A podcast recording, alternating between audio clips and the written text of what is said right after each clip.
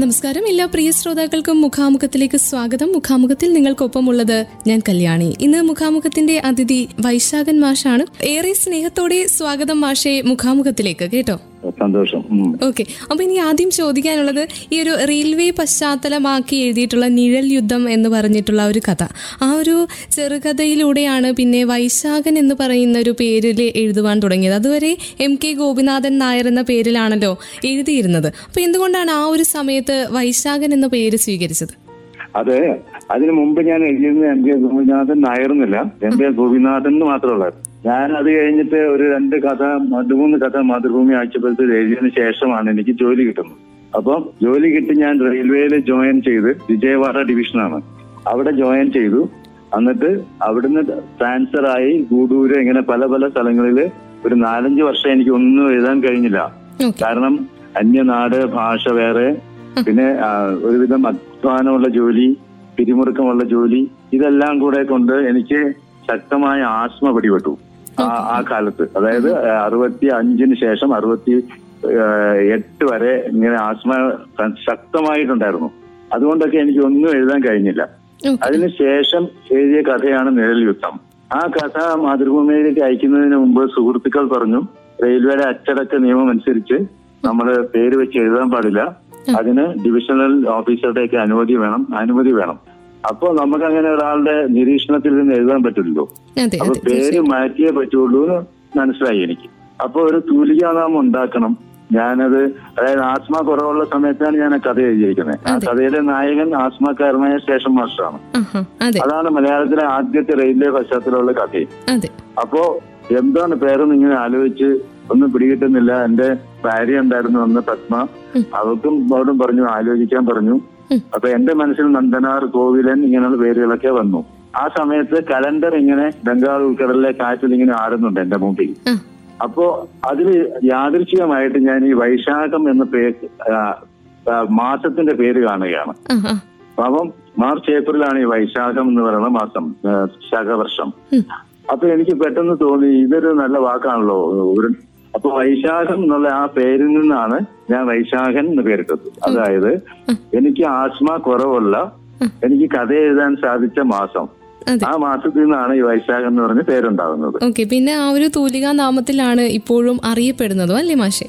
ആ ദുരിതനാമത്തിൽ ഇപ്പൊ അറിയപ്പെടുന്നു. പലർക്കും എന്റെ പേര് പോലും അറിഞ്ഞുകൂടാ. അതെ അതെ. പിന്നെ ഒരിക്കലും പിന്നെ ഈ ഒരു അവാർഡ് ദാന ചടങ്ങിൽ മാഷ് ഇങ്ങനെ പറയുണ്ടായി. ഇപ്പോൾ എഴുത്തുകാര് ജനങ്ങൾ മനസ്സിലാകുന്ന ഭാഷയിൽ സംസാരിക്കുന്നവരാണ്. അല്ലെങ്കിൽ അവരുടെ ലക്ഷ്യം എന്നത് നിസ്വാർത്ഥമാണ്. പിന്നെ അതിന് ഒപ്പം തന്നെ ഒരു സ്റ്റേറ്റ്മെന്റ് പോലെ മാഷ് പറഞ്ഞാണ് അഗ്നി ദേവലോകത്ത് നിന്ന് മോഷ്ടിച്ചു കൊണ്ടുവന്ന പാവപ്പെട്ട മനുഷ്യർക്ക് നൽകിയിട്ടുള്ള പ്രൊമിത്യൂസിനെ പോലെയാണ് എഴുത്തുകാരെന്ന്. പക്ഷെ ഇന്ന് എഴുത്തുകാരെ കുറിച്ച് ഇങ്ങനെയൊക്കെ പറയുന്ന സമയത്തും അഭിപ്രായങ്ങൾ തുറന്നു പറയാനോ നിലപാടുകൾ എടുക്കുന്ന സമയത്തോ വലിയ രീതിയിലുള്ള ഭീഷണി എഴുത്തുകാർ നേരിടേണ്ടി വരുന്നുണ്ട്. ഇപ്പോൾ നമുക്കറിയാം പെരുമാൾ മുരുകന്റെയൊക്കെ അവസ്ഥയൊക്കെ നമുക്കറിയാം. ഈ ഇടയ്ക്ക് റഫീഖ് അഹമ്മദിന് പോലും അങ്ങനെയുള്ള വിമർശനങ്ങൾ നേരിടേണ്ടി വരുന്നു. സൈബർ ബുള്ളിങ് നേരിടേണ്ടി വരുന്നു. എന്താണ് അപ്പോൾ ഇതേക്കുറിച്ച് മാഷിന് പറയാനുള്ളത്?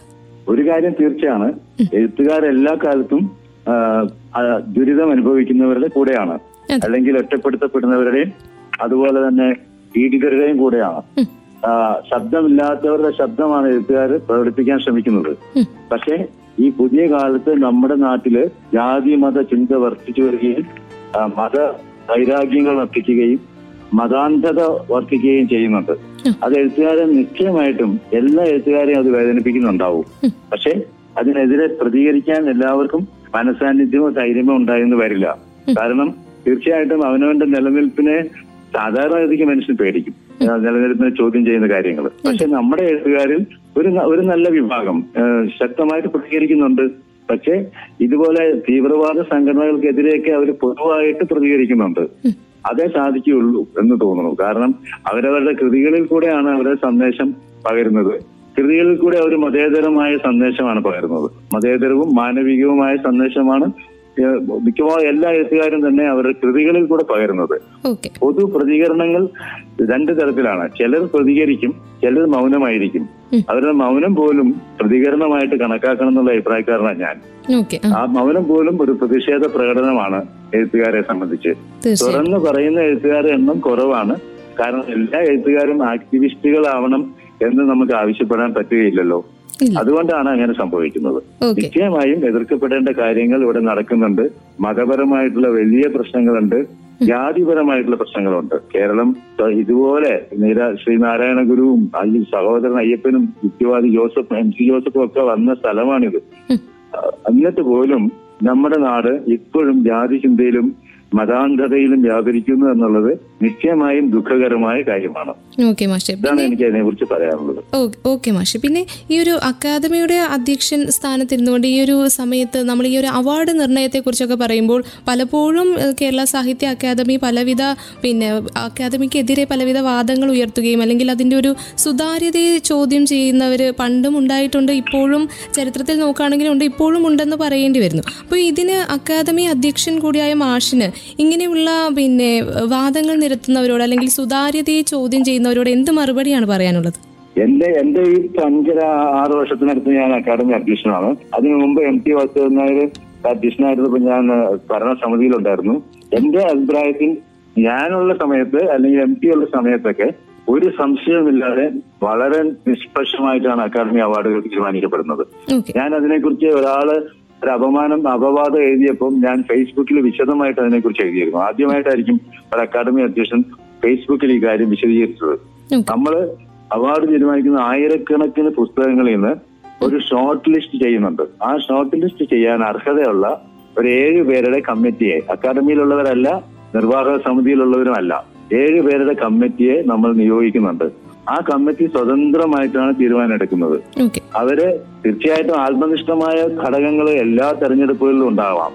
അവർ അവർ അവർ തെരഞ്ഞെടുക്കുന്ന പത്ത് പുസ്തകങ്ങൾ പ്രസിഡന്റ് നിശ്ചയിക്കുന്ന മൂന്ന് ജൂറികൾക്കാണ് അയച്ചു കൊടുക്കുന്നത്. വളരെ അർഹത ഉള്ളവര് ആയ വിദഗ്ധരായ ജൂറി അംഗങ്ങൾക്കാണ് അയച്ചു കൊടുക്കുന്നത് മൂന്ന് പേർക്ക്. ആ മൂന്ന് പേര് അയക്കുന്ന മാർക്ക് ലിസ്റ്റ് നമ്മൾ ടെൻഡറൊക്കെ പൊട്ടിക്കുന്നത് പോലെ അക്കാദമി നിർവാഹക സമിതിയുടെ മുമ്പിൽ വെച്ചാണ് ആ കവറുകൾ പൊട്ടിക്കുന്നത്. അങ്ങനെ പൊട്ടിച്ച് അതിന്റെ ടോട്ടൽ അതിന്റെ ആകെ ഉള്ള കണക്ക് നോക്കിയിട്ട് മാത്രമാണ് അവാർഡ് കൊടുക്കുന്നത്. ഇപ്പം കഴിഞ്ഞ രണ്ട് വർഷമായിട്ട് എന്റെയും കൂടെ മുൻകൈയിൽ അക്കാദമിയുടെ മാർക്ക് ലിസ്റ്റ് തന്നെ അക്കാദമിയുടെ ചക്ര സാഹിത്യ ചക്രവാളം എന്ന മാസികയിൽ പ്രസിദ്ധീകരിക്കുന്നുണ്ട്. അതിൽ ജൂറികളുടെ പേരുണ്ട്. അതുപോലെ ഓരോ ഈ പത്ത് പേരിൽ ഓരോരുത്തർക്കും കിട്ടിയ സ്ഥാനവും പ്രസിദ്ധീകരിക്കുന്നുണ്ട്. അങ്ങനെ ഏറ്റവും സുതാര്യമായിട്ടാണ് സാഹിത്യ അക്കാദമി അവാർഡ് ഇപ്പോൾ നിർണയിക്കപ്പെടുന്നത്. ഇതാണ് എനിക്ക് പറയാനുള്ളത്. സാഹിത്യ ചക്രവാളത്തിൽ പൂർണമായ ലിസ്റ്റും വിവരാവകാശം ചോദിച്ചാൽ എന്ത് കൊടുക്കും? അതിനനുസരിച്ചുള്ള മുഴുവൻ കാര്യങ്ങളും സാഹിത്യ ചക്രവാളത്തിൽ പ്രസിദ്ധീകരിക്കുന്നുണ്ട്. അത് കണ്ടാൽ ആളുകൾക്ക് അറിയാം ആർക്കൊക്കെ എന്തൊക്കെയാണ് എത്ര മാർക്കാണ് കിട്ടിയത് എന്നൊക്കെ ഉള്ളത്. പിന്നെ ഒരു കാര്യം ഏത് അവാർഡുകൾക്ക് ഇതുപോലെ തർക്കം വരാം? നമുക്കറിയാമല്ലോ അവാർഡ് കിട്ടാത്തവർ ചിലപ്പോൾ തർക്കിച്ചെന്ന് വരാം. വെറുതെ അപവാദം പറയുന്നവരുണ്ടായെന്ന് വരാം. പക്ഷെ ഇത് ചെയ്യാവുന്നതിൽ ഇതിലേറെ സുതാര്യമായിട്ടും ഇതിലേറെ നിഷ്പക്ഷമായിട്ടും എനിക്ക് തോന്നുന്നില്ല സാധ്യമാണ് എന്നുള്ള കാര്യം. അത്രയധികം നിഷ്പക്ഷമായിട്ടും സുതാര്യമായിട്ടുമാണ് ഇപ്പോൾ സാഹിത്യ അക്കാദമി അവാർഡുകൾ നിർണയിക്കുന്നത് അപ്പോൾ മാഷിന്റെ പിന്നെയും സാഹിത്യ ജീവിതത്തിലേക്ക് നമ്മൾ കടന്നു വരുമ്പോൾ സാഹിത്യവുമായി യാതൊരുവിധ വ്യവഹാരവും ഇല്ലാത്തൊരിടത്തേക്കാണ് മാഷ് പിറന്നു വീഴുന്നത്. പിന്നീട് ഉള്ളിന്റെ ഉള്ളിലെ ഈ എഴുത്തിനെ കണ്ടെത്തിയത് എങ്ങനെയായിരുന്നു? അത് ഞാൻ കോളേജിൽ പഠിക്കുന്ന കാലത്ത് ഞാൻ സ്കൂളിൽ പഠിക്കുന്ന കാലത്താണ് ആദ്യമായിട്ടൊരു വായനശാല കാണുന്നത്. അതെന്റെ ഒരു സുഹൃത്ത് ഇപ്പൊ ജീവിച്ചിരിക്കുന്നില്ലാത്ത ഒരു സുഹൃത്ത് എന്നെ കൂട്ടിക്കൊണ്ടുപോയി എനിക്ക് വായിക്കാൻ വേണ്ടി പുസ്തകം തരുക ചെയ്തത് അയാൾ എപ്പോഴും പുസ്തകം വായിക്കുന്ന ആളാണ്. അപ്പൊ ഒമ്പതാം ക്ലാസ്സിൽ വെച്ചാണ് സംഭവിച്ചത്. ഞാൻ ആദ്യമായിട്ട് മലയാളത്തിൽ വായിച്ച പുസ്തകം കെ ദാമോദരന്റെ മനുഷ്യൻ എന്ന പുസ്തകമാണ്. അതിനുശേഷമാണ് ഞാൻ കഥകളും നോവലുകളൊക്കെ വായിച്ചത്.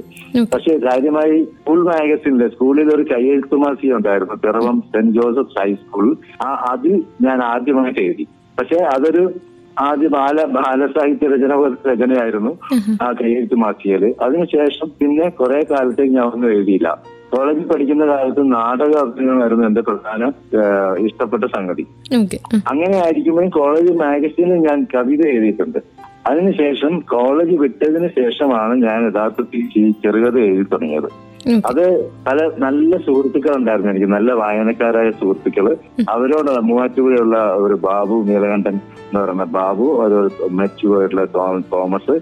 ഈ സുഹൃത്തുക്കളൊക്കെ മാതൃഭൂമി വായിക്കുകയും പുസ്തകം വായിക്കുകയും അതിനെക്കുറിച്ചൊക്കെ എന്നോട് സംസാരിക്കുകയും ചെയ്തപ്പം എന്തുകൊണ്ടൊരു കഥ എഴുതിക്കൂടാ എന്ന് എനിക്ക് തോന്നി. എന്റെ ജീവിതം ബാല്യകാലം വളരെ സംഘർഷഭരിതമായിരുന്നു. അതൊക്കെ എന്റെ മനസ്സിലുണ്ടാവും. അങ്ങനെ ഞാൻ ആദ്യമായിട്ട് ഒരു കഥ എഴുതി. അത് നല്ല കഥയാണെന്നാണല്ലോ നമ്മൾ എഴുതി കഴിയുമ്പോൾ നമ്മുടെ വിചാരം.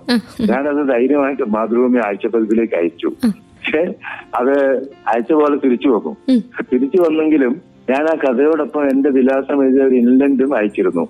ആ. ഇംഗ്ലണ്ടിൽ പത്രാധിപരായ M T Vasudevan Nair England മുഴുവൻ നിറഞ്ഞു നിൽക്കുന്ന ഒരു കത്ത് എനിക്ക് അയച്ചു. ആ കത്തിൽ അദ്ദേഹം പറയുന്നുണ്ട് നിങ്ങൾ വിചാരിച്ച നല്ല കഥ എഴുതാൻ കഴിയും എന്ന വിശ്വാസം കൊണ്ടാണ് ഇങ്ങനെ മറുപടി അയക്കുന്നത്. ഈ കഥ പ്രസിദ്ധീകരിക്കാതിരിക്കാനുള്ള കാരണം എന്തൊക്കെയാണ്? എങ്ങനെയായിരിക്കണം ഒരു നല്ല കഥയെ കുറിച്ച് നമ്മുടെ മനസ്സിൽ രൂപപ്പെടേണ്ട ആശയങ്ങൾ? ഇത്തരം കാര്യങ്ങളൊക്കെ അദ്ദേഹം ആ കത്തിൽ എഴുതിയിരുന്നു. അതിനുശേഷം ഞാൻ കുറച്ചുകൂടെ ഗൗരവമായിട്ട് തന്നെ കഥയെഴുത്തിനെ സ്വീകരിക്കുകയും അതിനുശേഷം എഴുതിയ കഥ മാതൃഭൂമിയിൽ പ്രസിദ്ധീകരിച്ചു വരികയും ചെയ്തു. ഇത് ആയിരത്തി തൊള്ളായിരത്തി അറുപത്തി മൂന്നിലാണ് ആദ്യത്തെ കഥ മാതൃഭൂമിയിൽ വരുന്നത്. നൂൽപാലം കടക്കുന്നവർ അതായിരുന്നോ. അന്ന് മാതൃഭൂമിയിൽ വന്ന കഥ അതായിരുന്നു. ആദ്യം വന്ന കഥയുടെ പേര് തോൽവിയും ജയവും എന്നാണ്. അത് അറുപത്തി മൂന്നിലാണ് പിന്നീട് അറുപത്തിനാലിൽ വന്ന കഥയുടെ പേര് ചെകുത്താൻ ഉറങ്ങുന്നില്ല എന്നാണ്. ആ കഥ വന്നപ്പോഴത്തേക്കും എനിക്ക് റെയിൽവേ ജോലി കിട്ടി. ഞാൻ വിജയവാഡ പ്ലാറ്റ്ഫോമിൽ ഒറ്റപ്പെട്ട് മലയാളം സംസാരിക്കാനും ആരും ഇല്ലാതെ ഇരിക്കുന്ന സമയത്ത് ഇഗിൻ ബോധാംശിൽ പോയി മാതൃഭൂമി ആഴ്ചപ്പതിപ്പ് വെറുതെ വാങ്ങിച്ചു നോക്കിയതാണ്. അപ്പൊ അതിൽ വന്നിരിക്കുന്നു ചെകുത്താൻ ഉറങ്ങുന്നില്ല എന്ന കഥ. ആ കഥ അപ്പൊ എനിക്ക് വലിയ സാന്ത്വനം പകരുകയും ചെയ്തു. വിജയവാഡ പ്ലാറ്റ്ഫോമിൽ വെച്ചിട്ടാണ് അത് വായിക്കുന്നത്. അതാണ് മുൻപാലം കിടക്കുന്നതെന്നുള്ള കഥ. അതിന് വളരെ ശേഷം എഴുപത്തിരണ്ടിലോ എഴുപത്തി ഒന്നിലോ മറ്റാണ് എഴുതിയത്. അതെ. പണ്ടൊരു കാലത്ത് അങ്ങനെ ഒരു കാത്തിരിപ്പ് കൂടിയായിരുന്നല്ലോ. ഈ എഴുതുക എഴുതുന്നത് പ്രസിദ്ധീകരിക്കുക എന്നുള്ളത് വലിയ വലിയ കാര്യമായിട്ട് അല്ലെങ്കിൽ ഒരു എഴുത്തുകാരൻ എന്ന നിലയിൽ ഈ ആഴ്ചപ്പതിപ്പ് വരുന്ന സമയത്ത് നോക്കിയിരിക്കുമായിരുന്നല്ലോ. അങ്ങനെ ഒരു കാലത്തിലൂടെയാണ് നമ്മൾ കടന്നു വന്നത്. അപ്പോൾ ആനുകാലികങ്ങൾ എന്ന് പറയുന്നത് എന്നും മാഷിന്റെ ജീവിതത്തിൽ ഒരുപക്ഷെ ഒഴിച്ചുകൂടാനാവാത്ത ഒന്ന് തന്നെയായിരിക്കും ഈ ഒരു കഥാസമാഹാരങ്ങൾ. ഇന്നിപ്പോൾ നമ്മൾ ഡിജിറ്റലായിട്ട് വരെ വായിക്കുന്നുണ്ട് പുസ്തകങ്ങൾ നമുക്ക് എപ്പോഴും അവൈലബിൾ ആയിട്ടുള്ള കാര്യങ്ങളാണ്. അപ്പോൾ ഈ ഒരു മലയാളികൾ എനിക്ക് തോന്നുന്നു പിന്നെ ഈ കഥകൾ പുസ്തകങ്ങളായിട്ട് വരുന്നതിന് മുന്നേ തന്നെ വൈശാഖൻ മാഷിനെ വായിച്ചുകൊണ്ടിരുന്ന ആളുകളാണ് ഈ ഒരു ആനുകാലികങ്ങളിലൂടെ അപ്പോൾ അന്നൊക്കെ ഏറെ പ്രധാനപ്പെട്ട ഒന്നായിരുന്നു ഈ ആനുകാലികങ്ങൾ. ഇന്ന് അവയുടെ പ്രാധാന്യത്തെ കുറിച്ച് പറയുമ്പോൾ എന്തൊക്കെയാണ് മാഷിന് പറയാനുള്ളത്? അന്ന് ആനുകാലികങ്ങൾ കുറവായിരുന്നു. ഒരു എല്ലാ ആഴ്ചയും ഇറങ്ങുന്ന ആനുകാലികങ്ങൾ കുറവായിരുന്നു. എനിക്ക് തോന്നുന്നു രണ്ടോ മൂന്നോ നാലോ കൗമുദി ആഴ്ചപ്പതിപ്പുണ്ടായിരുന്നു കെ ബാലകൃഷ്ണന്റെ പത്രാധിപത്യത്തിൽ. ധാരാളം വായനക്കാരതിനുണ്ടായിരുന്നു. പിന്നെ മാതൃഭൂമിയാണ് അന്ന് മുതലേ ഉള്ളത്. പിന്നെ ഇടയ്ക്ക് മലയാള രാജ്യം ഉണ്ടായിരുന്നു ആഴ്ചപ്പതിപ്പ്. അങ്ങനെ വരുമ്പോ അന്ന് ഈ മാതൃഭൂമി ആയിരുന്നു വളരെ അംഗീകൃതമായ ഒരു നിലവാരമുള്ള ആഴ്ചപ്പതിപ്പായിട്ട് കൂടുതൽ കണക്കാക്കപ്പെട്ടിരുന്നത്.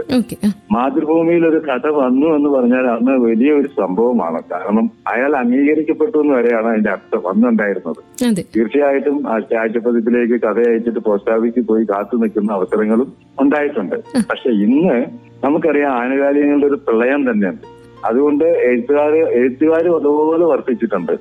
അപ്പം ഒന്നിലല്ലെങ്കിൽ മറ്റൊന്നിൽ അവരുടെ കൃതികൾ പ്രസിദ്ധീകരിക്കപ്പെടുന്നുണ്ട്. പക്ഷെ അനുകാലികങ്ങളുടെ ആനുകാലികങ്ങളുടെ ആ പ്രളയത്തിനനുസരിച്ച് നമ്മുടെ സാഹിത്യത്തിൽ നിലവാരം ഉയർന്നോ എന്നുള്ളത് എനിക്ക് അറിഞ്ഞുകൂടാ എങ്കിലും ചില പ്രസിദ്ധീകരണങ്ങളിലും തീർച്ചയായിട്ടും ഒരുവിധം നിലവാരമുള്ള കഥകളും ലേഖനങ്ങളും തന്നെയാണ് പ്രസിദ്ധീകരിക്കുന്നത്.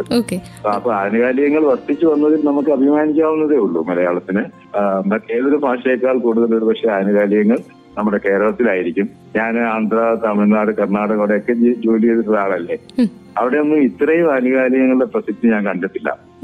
തീർച്ചയായിട്ടും ലിറ്റിൽ മാഗസിനുകൾ വരെ ഇവിടെ ഉണ്ട്. മുപ്പത്തഞ്ച് വർഷമൊക്കെ ആയിട്ട് ഇറങ്ങുന്ന ഇൻലാൻഡ് മാഗസിൻ ഇന്ന് എന്ന് പറയുന്ന മാഗസിൻ ഉണ്ട് മണമ്പൂർ രാജൻ ബാബുവിന്റെ. അപ്പൊ ആനുകാലികങ്ങളെ കുറിച്ച് എനിക്ക് നല്ല അഭിപ്രായമാണ്. എണ്ണം കൂടിയത് കൊണ്ട് ഒരു പക്ഷേ സാമ്പത്തികമായ ബാധ്യത വരുമോ എന്ന് ഭയപ്പെട്ട് ചിലരൊക്കെ നിർത്തിയിട്ടുണ്ടാവും. എങ്കിലും ഇപ്പൊ തന്നെ എനിക്ക് സാഹിത്യ അക്കാദമിയിൽ ഒരു പത്ത് ഇരുപത് ആനുകാലികൾ ആനുകാലികങ്ങൾ വരുന്നുണ്ട്.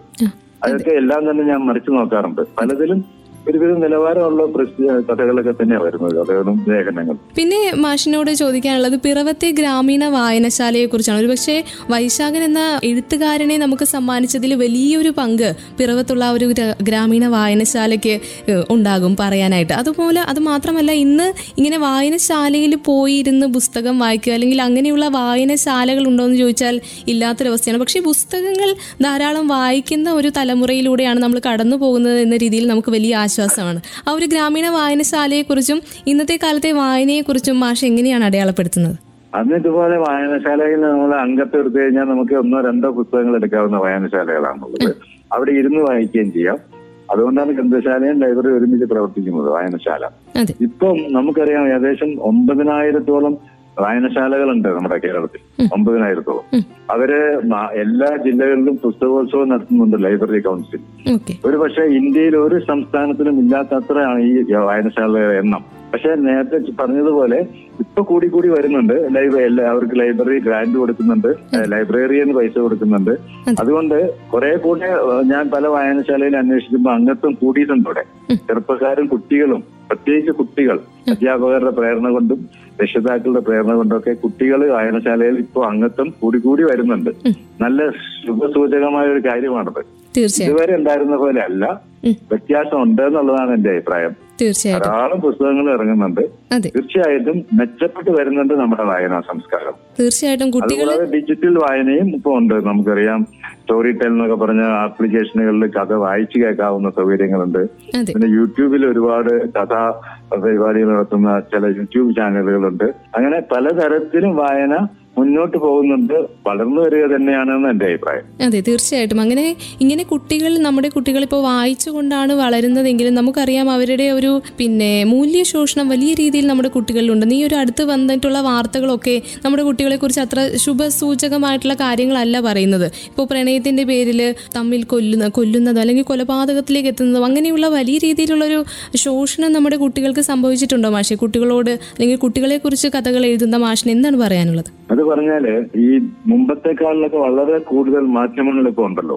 അപ്പോ ഈ മൊബൈൽ ഫോണും ഫേസ്ബുക്കും വാട്സപ്പും യൂട്യൂബും ഇങ്ങനെ കുട്ടികൾക്ക് അക്സസബിൾ ആയി തീരുന്നുണ്ട്. പ്രത്യേകിച്ച് ഇപ്പൊ ഓൺലൈൻ വിദ്യാഭ്യാസം കൂടെ വന്നപ്പം ടെലിഫോൺ എല്ലാ കുട്ടികളുടെയും കയ്യിലുള്ള സംഗതിയാണ് മൊബൈൽ ഫോൺ.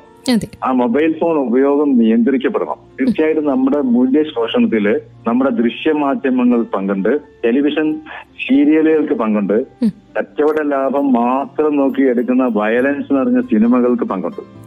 നമ്മുടെ വലിയ താരങ്ങൾ വരെ അതുപോലെ വയലൻസ് കൂടുതലുള്ള സിനിമകളിലാണ് അഭിനയിച്ചുകൊണ്ടിരിക്കുന്നത് ഇപ്പോൾ ചിലപ്പോൾ.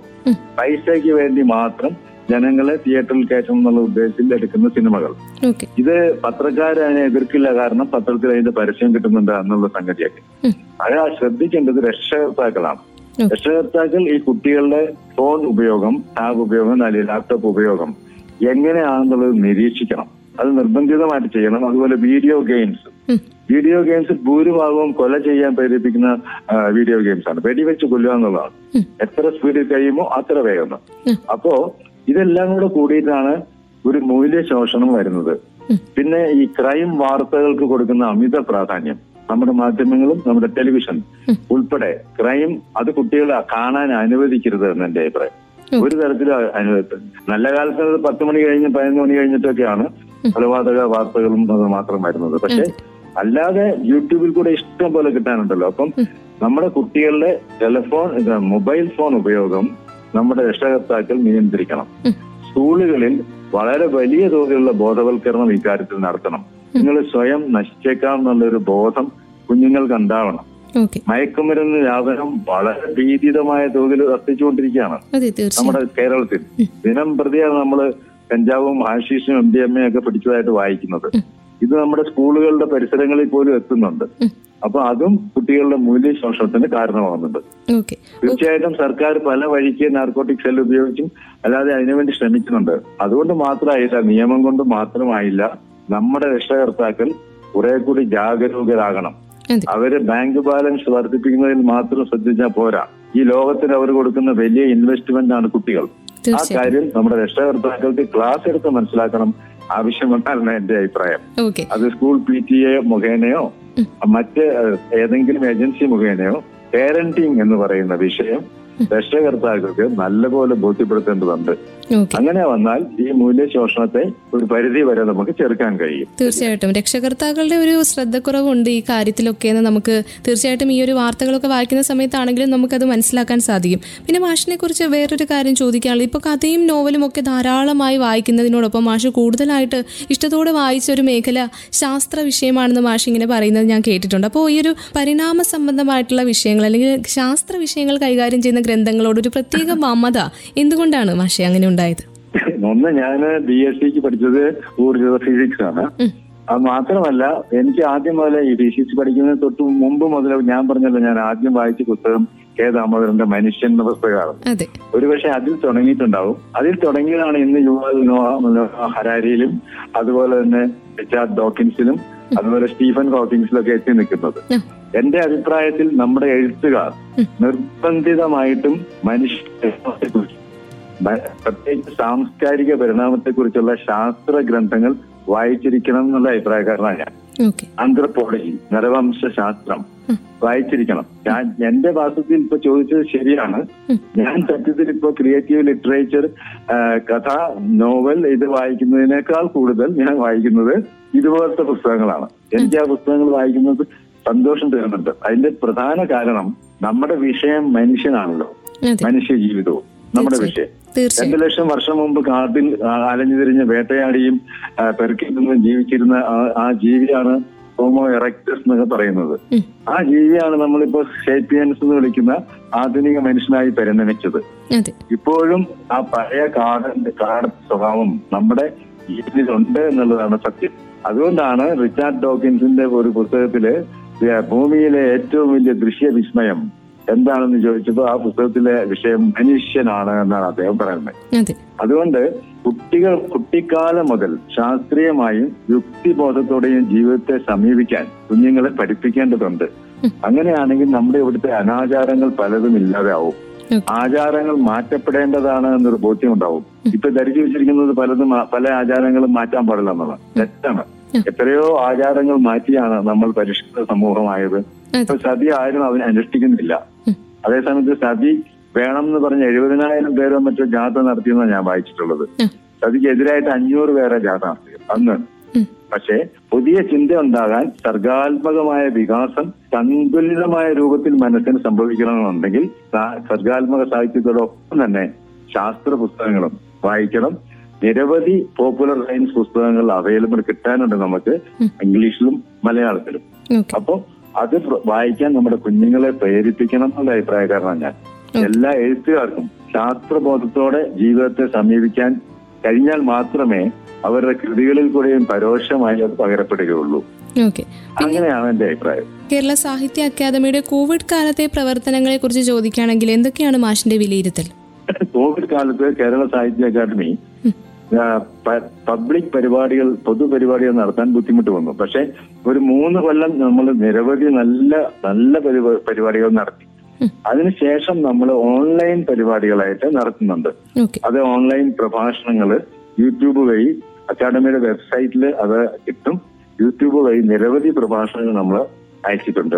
അതുകൂടാതെ അക്കാദമി അധ്യക്ഷൻ എന്നുള്ള നിലയിൽ ഞാൻ ആഗോള നില- നിലവാരത്തിൽ തന്നെ കാനഡ ബ്രസീൽ അതുപോലെ യു കെ സിംഗപ്പൂര് ഉള്ള സ്ഥലങ്ങളിലെ മലയാളികളുമായിട്ട് മണിക്കൂർ കണക്കിന് സംസാരിച്ചിട്ടുണ്ട്. ഈ വരാൻ പോകുന്ന ഇരുപത്തി ഏഴാം തീയതി ഞാൻ കാനഡയിലെ മലയാളി സമാജം മലയാ കാനഡയിലെ മൊത്തം മലയാളികളുടെ സംഘടനകളായിട്ട് സംസാരിക്കുന്നുണ്ട്. അങ്ങനെ നമ്മൾ ഈ കോവിഡ് കാലത്ത് നമ്മുടെ പ്രവർത്തനം നിലച്ചു പോവാതെ സൂക്ഷിക്കുന്നുണ്ട്. കോവിഡ് കുറഞ്ഞത് കൊണ്ട് ഇനി നമുക്ക് പൊതുപരിപാടികളും നടത്താൻ പറ്റും. ഓക്കെ തീർച്ചയായും അതാണ് എനിക്ക് പറയാനുള്ളത്. ഓക്കെ പിന്നെ മാഷിനെ സംബന്ധിച്ച് തീവണ്ടി എന്ന ഒരു പിന്നെ വസ്തു അല്ലെങ്കിൽ തീ തീവണ്ടിയിൽ ഇരുന്ന് നമുക്ക് എഴുതാനായിട്ട് നമ്മൾ വായിക്കുന്ന അല്ലെങ്കിൽ യാത്ര ചെയ്യുന്ന സമയത്ത് നമുക്ക് ഭയങ്കരമായിട്ട് ആഗ്രഹമൊക്കെ തോന്നും. പക്ഷേ അവിടെ വർക്ക് ചെയ്യുന്ന സമയത്ത് അല്ലെങ്കിൽ ഒരു റെയിൽവേയിൽ ഉദ്യോഗസ്ഥനായിരിക്കുന്ന സമയത്ത് ഒരു പക്ഷേ എഴുതുക എന്നുള്ളത് അപ്രാപ്യമായിരിക്കുമ്പോൾ പോലും റെയിൽവേയെ സംബന്ധിച്ച് അല്ലെങ്കിൽ റെയിൽവേയിലൂടെ നടന്നു പോയ വർഷങ്ങളിൽ ആ കണ്ടുമുട്ടിയ ആളുകളെ കുറിച്ച് ഇന്ത്യൻ ജനതയെക്കുറിച്ചൊക്കെ ഒത്തിരി എഴുതിയിട്ടുള്ള ആളാണ് മാഷ്. അപ്പോൾ എങ്ങനെയാണ് മാഷെ റെയിൽവേയിലെ ആ ഒരു ജീവിതം മാഷിനെ ഒരു എഴുത്തുകാരനാക്കിയത്. ശരിക്കും പറഞ്ഞാൽ റെയിൽവേയിൽ നിന്ന് എഴുത്തുകാർ വളരെ കുറവാണ്. പക്ഷെ സാധാരണഗതിക്ക് നല്ല ചരിതയും എഴുത്തുകാരാവേണ്ടവരും റെയിൽവേയിലുണ്ട്. പക്ഷെ റെയിൽവേയുടെ ജോലി എന്ന് പറയുന്നത് പ്രത്യേകിച്ച് സ്റ്റേഷൻ മാസ്റ്റർ ഗാർഡ് ഡ്രൈവർ അതായത് വളരെയധികം പിരിമുറുക്കം ഉണ്ടാക്കുന്ന ജോലിയാണ്. അപ്പം സാധാരണഗതിക്ക് അവർക്ക് എഴുത്തിലേക്ക് തിരിയാൻ പറ്റില്ല വായനയിലേക്ക് പോലും തിരിയാൻ പറ്റില്ല. ഇപ്പൊ ടി ഡി രാമകൃഷ്ണൻ എന്ന് പറഞ്ഞ വലിയ നോവലിസ്റ്റ് റെയിൽവേ ചീഫ് കൺട്രോളർ ആയിരുന്നു അതെ. അദ്ദേഹം എന്റെ സുഹൃത്തും ശിഷ്യനുമാണ്. പക്ഷെ വേറെ ആരെ അധികം പേരെ നമ്മൾ കേൾക്കുന്നില്ല. അപ്പം ഞാൻ എന്താ ചെയ്തെന്ന് വെച്ചാൽ ഏറ്റവും തിരക്ക് കൂടിയ സ്റ്റേഷനുകൾ ഒഴിവാക്കിയിട്ട് അതായത് മദ്രാസ് സെൻട്രൽ വിജയവാഡ ഇങ്ങനെയുള്ള ജംഗ്ഷനുകൾ വലിയ സ്റ്റേഷനുകൾ ഒഴിവാക്കിയിട്ട് ഞാൻ ചോദിച്ചു വാങ്ങിച്ച് ആരും പോവാത്ത സ്റ്റേഷനുകളിൽ പോയി ജോലി ചെയ്യാണ് ചെയ്തിട്ടുള്ളത് വളരെയധികം അസൗകര്യങ്ങളുള്ള സ്റ്റേഷനുകളാണ് ചിലപ്പം ചായ പോലും കിട്ടാനുണ്ടാവില്ല ആ. ചിലടത്ത്. ചിലപ്പോൾ പ്ലാറ്റ്ഫോമിൽ കിടന്ന് ഉറങ്ങേണ്ടി വരും. അനേകം രാത്രികളിൽ ഞാൻ റെയിൽവേ പ്ലാറ്റ്ഫോമിലെ സിമന്റ് ബെഞ്ചിൽ കിടന്നുറങ്ങിയിട്ടുണ്ട്. അപ്പം അപ്പോഴൊക്കെ എനിക്ക് ചിന്തിക്കാൻ ഒരുപാട് സമയം കിട്ടി. പിന്നെ ഞാൻ ചെന്നൈയിലൊക്കെ അടുത്തുള്ള പ്രദേശം ചെന്നൈയിൽ പോയി പുസ്തകങ്ങൾ സംഘടിപ്പിക്കും. വിജയവാഡയിലുള്ളപ്പോൾ അതുപോലെ തന്നെ ഇന്ത്യൻ ബോധാംസ് തുടങ്ങിയ ബുക്ക് സ്റ്റാളുകളിൽ നിന്ന് പുസ്തകങ്ങൾ അങ്ങനെ ഒരുപാട് പുസ്തകം വായിക്കാനുള്ള പൈസ ഒന്നും നമുക്ക് ഉണ്ടാവില്ല എങ്കിലും മദ്രാസിൽ പോകുമ്പോൾ ചില സുഹൃത്തുക്കൾ തരും. അങ്ങനെയുള്ള പുസ്തകങ്ങൾ കൊണ്ട് വായിക്കും. പിന്നെ ആഴ്ചപ്പതിപ്പുകൾ ഞാൻ പോസ്റ്റലായിട്ട് വരുത്താറുണ്ട്.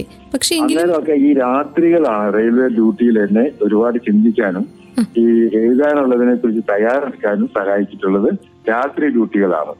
ഒരു മനുഷ്യനില്ല. നമ്മളും ഒരു പോർട്ടറും മാത്രം. പോർട്ടർ കിടന്ന് ഉറങ്ങുമായിരിക്കും. നമ്മൾ മാത്രം ഒരു ജീവിയാണ് അവിടെ ഉണർന്നിരിക്കുന്നത്. അപ്പൊ വണ്ടികൾ ഇല്ലാത്ത സമയങ്ങളിൽ ധാരാളം സമയം നമുക്ക് ചിന്തിക്കാൻ കിട്ടും. അപ്പൊ ഞാൻ ചിലപ്പോൾ ചില കടലാസ് കഷ്ണങ്ങളിലൊക്കെ ഒരു കഥയുടെ ഭാഗങ്ങളൊക്കെ എഴുതി വെച്ചു. കഥയായിട്ട് എഴുതാൻ പറ്റില്ല. അത് കഴിഞ്ഞ് വിശ്രമം കിട്ടുന്ന ദിവസം റെസ്റ്റ് ഡേ ഉണ്ട്. അതിന്റെ അടുത്ത ദിവസം ഓഫ് ഉണ്ട്. ആ ആ ദിവസങ്ങളിൽ ഞാൻ വീട്ടിൽ പോയിട്ട് ഈ ചെറിയ കുറിപ്പുകളെല്ലാം ചേർത്ത് വെച്ച് ഒരു നല്ല എഡിറ്റർ വേണം ഒരു എഴുത്തുകാരന്റെ ഉള്ളിൽ നിന്ന് എന്റെ അഭിപ്രായം. അപ്പൊ ഈ ഈ കുറിപ്പുകളെല്ലാം ചേർത്ത് വെച്ച് കഥയാക്കി മാറ്റുകയാണ് ഞാൻ ചെയ്തിട്ടുള്ളത്. അങ്ങനെയാണ് റെയിൽവേ ഉണ്ടായിരുന്ന കാലത്ത് റെയിൽവേ സംബന്ധിച്ചും അല്ലാതെയുള്ള കഥകളും എഴുതിയിട്ടുണ്ട് റെയിൽവേയിലുള്ള കാലത്ത്. ബുദ്ധിമുട്ടുകൾ പിടിച്ച കാര്യമാണ് റെയിൽവേയിൽ നിന്നും അതുകൊണ്ടാണ് അധികം എഴുത്തുകാർ വരാത്തത്. നമ്മുടെ എഴുത്തുകാരിൽ കൂടുതൽ പേരും അധ്യാപകരും ബാങ്ക് ബാങ്ക് ഉദ്യോഗസ്ഥരുണ്ട്. പട്ടാളത്തിൽ നിന്നും വളരെ കുറവാണ് നമുക്കറിയാം. കാരണം ആ ജീവിത ശൈലി അങ്ങനെയാണ് എന്നുള്ളത് കൊണ്ടാണ്. ശ്രമിച്ചാൽ എവിടെയും സാധിക്കും എന്നുള്ളതാണ് എനിക്ക് പറയാനുള്ളത്. അതെ തീർച്ചയായിട്ടും. എനിക്ക് തോന്നുന്നു ഈ ടി ഡി രാമകൃഷ്ണനും ഷിനിലാൽ എന്ന് പറഞ്ഞപ്പോൾ ഒരു പിന്നെ പുതിയ കാലത്തെ എഴുത്തുകാരനും ഒക്കെയാണ് ഈ തീവണ്ടിയിൽ അദ്ദേഹം ടി ടി ആണ് തീവണ്ടിയിൽ അപ്പോൾ അദ്ദേഹത്തെ പോലെയുള്ളവരൊക്കെയാണ് ഇപ്പോൾ കൂടുതലും തീവണ്ടി ആ ആ ഒരു മേഖല റെയിൽവേ എന്നൊരു മേഖലയിൽ നിന്ന് എഴുത്തുകാരനായിട്ട് വരുന്നത്. പക്ഷേ നമ്മൾ ഈ യാത്ര ചെയ്യുന്ന സമയത്ത് നമ്മളിലേക്ക് എഴുത്തുകൾ വരുന്നത് കൂടുതലും തീവണ്ടി യാത്രകളിലാണെന്നിങ്ങനെ ഞാനിങ്ങനെ വായിച്ചിട്ടുണ്ട്. അത് ശരിയാണോ മാഷെ? ശരിയാണ്. തീവണ്ടി യാത്രകളിൽ നമുക്ക് ധാരാളം ചിന്തിക്കാൻ ഈ കാഴ്ചകൾക്കൊപ്പം സമാന്തരമായിട്ട് നമുക്ക് ചിന്തിക്കാൻ സമയം കിട്ടും. അപ്പൊ ഇങ്ങനെ വിട്ടു വിട്ടു വിട്ടു പോവാണല്ലോ ഒരു സ്ഥലത്ത് സ്റ്റേബിൾ അല്ലല്ലോ. ഒക്കൊണ്ടിരിക്കുകയല്ലേ പൊക്കോണ്ടിരിക്കുകയല്ലേ? ആ. യാത്ര മാനസികമായ ആശയങ്ങളിൽ കൂടെയുള്ള യാത്രയും കൂടെ ഒരേ സമയം നടത്താൻ സഹായിക്കും. അങ്ങനെ എഴുതുന്നവർക്ക് തീവണ്ടി യാത്രകളിൽ അവരുടെ എഴുത്തിനുള്ള മാനസികമായ തയ്യാറെടുപ്പിന് ഒരുപാട് സമയം കിട്ടും. നല്ലതാണ്. ഓക്കെ. മാഷി. അപ്പോൾ എന്തായാലും സാഹിത്യ അക്കാദമിയുടെ ഭാവി പരിപാടികൾക്ക് എല്ലാവിധ ആശംസകളും നേരുകയാണ്. ഇത്രയും സമയം ഒപ്പം ചേർന്നതിന് ഒത്തിരി നന്ദി കേട്ടോ. വളരെ സന്തോഷം കല്യാണി. സാഹിത്യ അക്കാദമിയുടെ ഭാവി പ്രവർത്തനങ്ങളെക്കുറിച്ചും ഇതുവരെ സാഹിത്യത്തിലൂടെ സഞ്ചരിച്ച വഴികളെക്കുറിച്ചുമൊക്കെ നമ്മളോടൊപ്പം പങ്കുവെക്കുകയായിരുന്നു പ്രിയപ്പെട്ട വൈശാഖൻ മാഷ്. അദ്ദേഹത്തിന്റെ വിശേഷങ്ങൾക്കൊപ്പം ഇന്നത്തെ മുഖാമുഖവും പൂർണമാവുകയാണ്. വീണ്ടും അടുത്ത അധ്യായത്തിൽ മറ്റൊരു അതിഥിയുമായി ഒരുമിക്കാം. ഇത്രയും സമയം മുഖാമുഖത്തിൽ നിങ്ങൾക്കൊപ്പം ഉണ്ടായിരുന്നത് ഞാൻ കല്യാണി. തുടർന്നും കേട്ടുകൊണ്ടേയിരിക്കും radio Mangalam ninety one point two നാടിനൊപ്പം നീരിനൊപ്പം.